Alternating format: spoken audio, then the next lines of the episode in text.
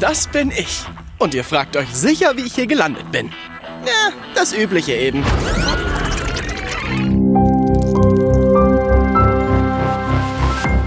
This is Shark 2.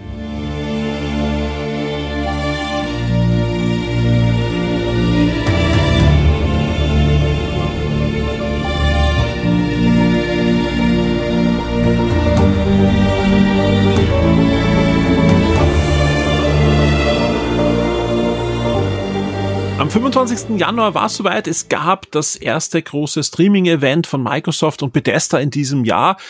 Gab nicht so viel zu sehen, außer die Spiele, die eigentlich vorher schon definiert wurden, die man sieht. Aber es gab eine Überraschung. Hi-Fi Rush wurde angekündigt. Und nicht nur das, gleich als Shadow Drop auch in den Game Pass und in die diversen Stores auch hineingeschoben. Das Spiel gibt's für Xbox und für PC und ist nicht von irgendeinem kleinen Indie-Entwickler, dass man so ein kleines Indie-Spiel, das zum drüberstreuen hat, sondern ist ein waschechtes Spiel von Dango Gameworks. Das ist das Studio vom Resident Evil-Schöpfer Shinji Mikami, ist bekannt dafür für die Evil Muffin-Serie oder zuletzt war auch Ghostwire Tokyo ja von ihnen, aber jetzt ganz was anderes. Kein Horrorspiel, äh, sondern was Kleines, Feines, aber so klein ist es im Endeffekt dann gar nicht. Hi-Fi Rush. Der Mann, der für uns das für Shock 2 gerade testet, aber jetzt sich auch bereit erklärt hat, hier im Podcast mit mir zu sprechen, ist der Clemens Spitzer. Hallo Clemens. Hallo Michi. Ja, Hi-Fi Rush, um was geht's da? Sieht aus ein bisschen wie Jet Set Radio. Ja, optisch kommt das schon sehr nahe dran. Es hat ja diesen Cell-Shading-Look. Es ist sehr comic-mäßig, auch von seinem Stil, auch von der Erzählung. Ähm, und ja, grundsätzlich geht es darum, es gibt eine große Firma, die heißt Vanderlake Corporations, die macht, bauen Roboter, Prothesen und starten jetzt eben ihr neues Projekt, Project Armstrong, und suchen dafür Freiwillige, die quasi zu ihnen kommen und sich einen neuen ähm, Körperteil meistens geben lassen, weil mhm. sie irgendwas haben. Unser Hauptcharakter kommt zum Beispiel hin, der hat einen kaputten Arm, will aber gerne Rockstar werden und deswegen macht er, nimmt er halt teil an diesem Programm und bekommt quasi einen neuen ähm, Arm geschenkt. Aber es geht ja ein bisschen was schief, ne? Genau.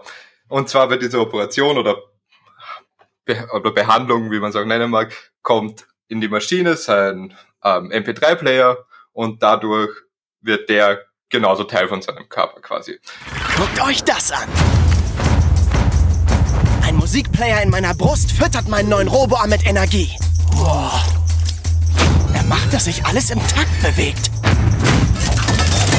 Und dort, wo Iron Man seine Energieeinheit hat, äh, ist jetzt ein iPod. Genau. Und dadurch ähm, synkt sich für ihn alles quasi mit dem Beat. Man sieht es auch quasi in der Umgebung. Ähm, Lampen und Gegenstände gehen auch im Beat mit und auch er läuft im Beat und im Endeffekt kämpft er dann auch im Beat. Das klingt eigentlich jetzt fast düsterer als es ist, weil das Ganze wird, das ist eh schon angesprochen, in einer knallbunten Cell-Shading-Optik äh, präsentiert spielerisch, ja, erinnert es doch an so, ja, Action-Spiele aus Japan, aber eben, du hast eh schon gesagt, mit dem Twist, dass alles über den Beat geht, sprich, habt ihr den richtigen Takt, das wird euch aber auch visuell noch zusätzlich oft auch angezeigt, sprich, gerade am Anfang ist es jetzt auch nicht äh, große Hexerei, das zu schaffen, ja, dann könnt ihr sowohl äh, Combos besser aufleveln, als dann auch finale Schläge, die anders gar nicht auslösbar sind, da gibt's noch so Quicktime-Events, die noch dazukommen, als auch die Konter, werden auch über den Takt genau. äh, gelöst und das nicht nur so, dass das halt ähm, ja, euch visuell was gibt und, und ihr eine höhere Punkteanzahl äh, bekommt und einfach weiterkommt, sondern auch das löst dann auch wieder eine, ja, einen anderen akustischen, ein anderes akustisches Feedback aus. Sprich, ähm, es ist wirklich auch ja, vom, vom Audio her ein, ein wirklicher Schmaus, dieses Spiel. Genau, zum Beispiel, wenn man jetzt im Takt angreift, dann hat man immer wieder diese äh, Anfeuerungsrufe, mhm. dass eben im Hintergrund die ganze Zeit kommt, Chai, Chai, das ist eben der Hauptcharakter. Genau. Und ja, ist ganz cool gemacht und ja, weil du ja schon gesagt hast, mit ähm, japanischen Actionspielen, ich, ich finde, wenn, wenn man jetzt was Jüngeres daher hernimmt, ist es auch sehr ähnlich mit ähm, Metal Hellsinger, mhm. weil es im Prinzip ja genau dasselbe Prinzip ist. Allerdings ist es bei Hyper Rush noch bisschen einfacher als bei Metal Hellsinger, weil ja. da war es ja wirklich, du schießt und wenn du nicht im Takt bist, machst du halt weniger Schaden. Bei Hyper Rush ist es bisschen einfacher, deswegen ist es auch nicht so schlimm, wenn man ein bisschen nicht so Rhythm das Rhythmusgefühl hat, weil er greift nämlich auch im Takt an. Das heißt, wenn wenn, wenn er quasi dann einmal schlägt, kann man da dann, weiß man da genauso, okay, gut, jetzt muss ich den nächsten ja. Schlag machen, damit meine Combo weitergeht. Das heißt, man hat, man hat zusätzlich eben noch durch eben, wie du gesagt hast, diese visuelle Einblendung, dann hat man eben noch diese Schläge und zusätzlich hat man auch noch quasi seinen Begleiter. Das ist so eine Roboterkatze, mit der man dann eben diese Special-Kombos und Angriffe machen kann. Die leuchtet auch nochmal im Takt mit. Ich habe das Spiel auch ausprobiert äh, über Streaming am, am Steam Deck und habe einfach gesagt, okay, das, das, ich wollte es mir einfach nur kurz auch anschauen, das wird sicher keinen Spaß machen, weil gerade bei solchen Taktspielen ist ja jede Latenz dann einfach tödlich mhm. irgendwann. Mhm. Aber so wie du sagst, es ist, es verzeiht eigentlich eh sehr viel. Ja, wenn die Leitung einigermaßen passt bei euch, ja, kann man es im Game Pass auch über Streaming gut spielen auf Plattformen und das macht durchaus Spaß. Ich habe es mir aber dann auch noch äh, nativ geholt über Steam. Mhm. Und das läuft perfekt, das Spiel. Also, es, ja. wer ein Steam Deck hat und ein kleines, feines Spiel, ich sage immer kleines Spiel, so klein ist es nämlich gar nicht, ja, mhm. ähm, ein feines Spiel sucht, was einfach perfekt auch auf dem Teil funktioniert, äh, ist da gleich das, der Hyper Rush der nächste Titel, den ihr euch auf die Liste setzen könnt. Mhm. Ich, ich weiß nicht, wie es ausschaut bei den höheren Schwierigkeitsgraden, da ist es dann ja. schon teilweise sehr genau bei den genau. Timings, aber Drum, das habe ich mir dann auch gedacht. Also ich, aber es funktioniert über Streaming interessant. Also wer kurz mal reinspielen möchte, mhm. einfach nur, ob euch das Setting gefällt, aber auch die ersten Leveln halt äh, vom, vom Gameplay, das funktioniert über Streaming super. Danach sollte es, glaube ich, nativ spielen, egal ob es dann auf der Xbox oder auf dem PC nativ ist. Ähm, ja, das, das kann man dann schon gut gut hinbekommen. Ist auch vom Preis, glaube ich, auch äh, ziemlich erschwinglich, das Spiel, sogar jetzt ja, zum Start. Wie gesagt, ist im Game Pass und sonst kostet es, glaube ich, 40. Genau. Dollar, und das ist ja der erste UVP, also sprich, in ein paar Wochen PC-Spiele gehen dann meistens auch runter. Ja. Also, ja. Sehr ähm, fein. Ja, und sonst aufgebaut, wie gesagt, Levelaufbau ist sehr ähnlich zu sowas wie Devil May Cry oder Bayonetta. Man mhm. hat seine Schlauchlevels, links, rechts kleine Abzweigungen oder versteckte Räume. Ähm, und ja, läuft im Prinzip von Arena zu Arena und Musikalisch ist auch ganz spannend. Ihr habt natürlich den, den Soundtrack, der, der, mhm. der dafür geschrieben wurde, aber es wurden ja auch äh, einige Musikstücke sogar noch lizenziert, die zu besonderen Gelegenheiten im Spiel dann passend eingespielt werden und die man dann halt auch spielen kann im wahrsten Sinne des Wortes. Ne? Ja, das sind meistens bei den Bossfights. Gibt es dann Songs von ähm, Nine Inch Nails, Prodigy, aber mhm. vieles ist eben auch selbst von ja, genau. oder Tango selbst gemacht. Ja, aber ich, ich sag ganz ehrlich, mit dem Spiel habe ich einfach nicht gerechnet. Es kommt ja heuer auch noch so ein, ja, ein, ein Spirit, spiritueller Nachfolger von Chatted Radio, ja, und mhm. den, den habe ich am Schirm natürlich gehabt, ja, aber dann kommt halt Hi-Fi Rush und das jetzt nur optisch an das Spiel erinnert, aber trotzdem auch, auch das dann doch irgendwie wieder hochhält, also dieses Cell-Shading und eine feine Sache. Also unbedingt anspielen, wer einen Game Pass hat. Also wird im Forum eh auch schon rauf und runter gespielt.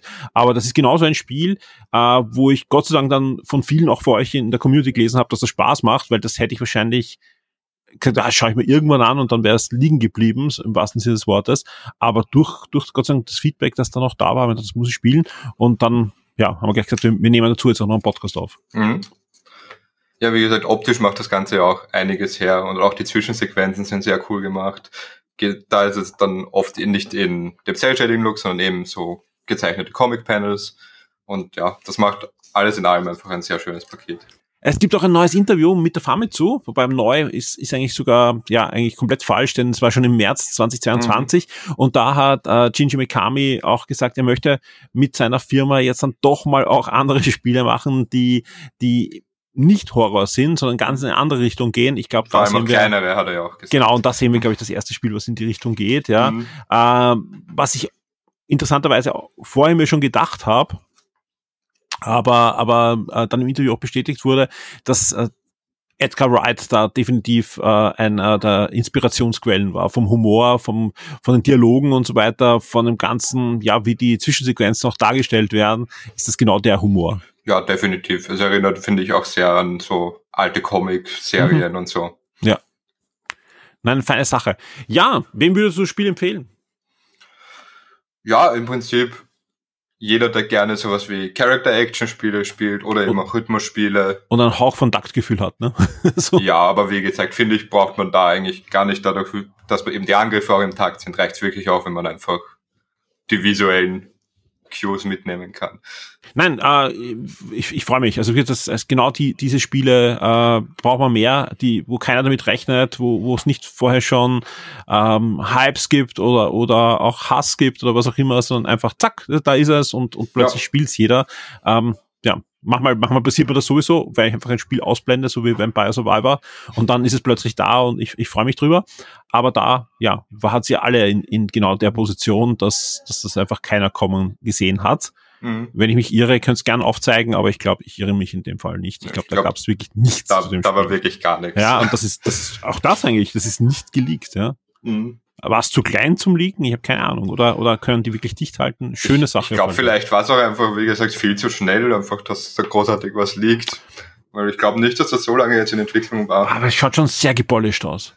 Ja. Also das, das, das kann man vielleicht noch sagen. Also ja, es ist jetzt nicht das Triple A mit 400 Stunden Spielzeit und Open World und allem drum und dran, ja, nein. Äh, das ist schon klar, aber trotzdem auch so ein Spiel muss ja wirklich, mhm. wirklich lang getestet sein. Also es war sicher ein Jahr mindestens in Entwicklung, wenn nicht länger, ja, und Prototyp hat es sicher vorher gegeben. Also das gerade gerade in so einem Spiel muss einfach auch das, das komplette sowohl das Timing halt als auch äh, die Schwierigkeit äh, und, und das ist, darf nicht zu schwer sein, das darf nicht zu leicht sein, die Musik muss einigermaßen passen, die Story soll witzig sein, dann gibt es ja auch sogar deutsche Sprachausgabe, also sprich, da, da ist es schon ja. einiges an Energie geflossen und spätestens, wenn es eine deutsche Sprachausgabe ist, liegt meistens irgendein Synchronsprecher irgendwas, ja, aber mhm. nein, alles, alles gut. Ja. Also nicht nur Deutsch, glaube ich auch Italienisch, ja, ja, Spanisch. Also, es also. wird lokalisiert halt. Also das ja. ist schon ein, ein feines Spiel und, und sehr schön, dass da Microsoft und alle anderen Firmen, die dran waren, dicht halten haben können. Ja, und war eine schöne Überraschung, wie du gesagt hast. Clemens, ich glaube, damit haben wir äh, schon einen Rundumschlag da gemacht. Ähm, das Spiel ist, wie gesagt, ab sofort erhältlich für PC und Xbox und jeweils auch in den Game Passes drinnen, also auch am PC und auf der Xbox im Game Pass drinnen, abrufbar. Leute, spielt's das macht einen, einen wirklichen Spaß. Äh, zum Nachlesen gibt es unser Review schon demnächst auf der Shock 2 Webseite. Ein großes Dankeschön an dich, Clemens, und ich hoffe, wir hören uns bald wieder. Ja, sehr gerne. Ciao.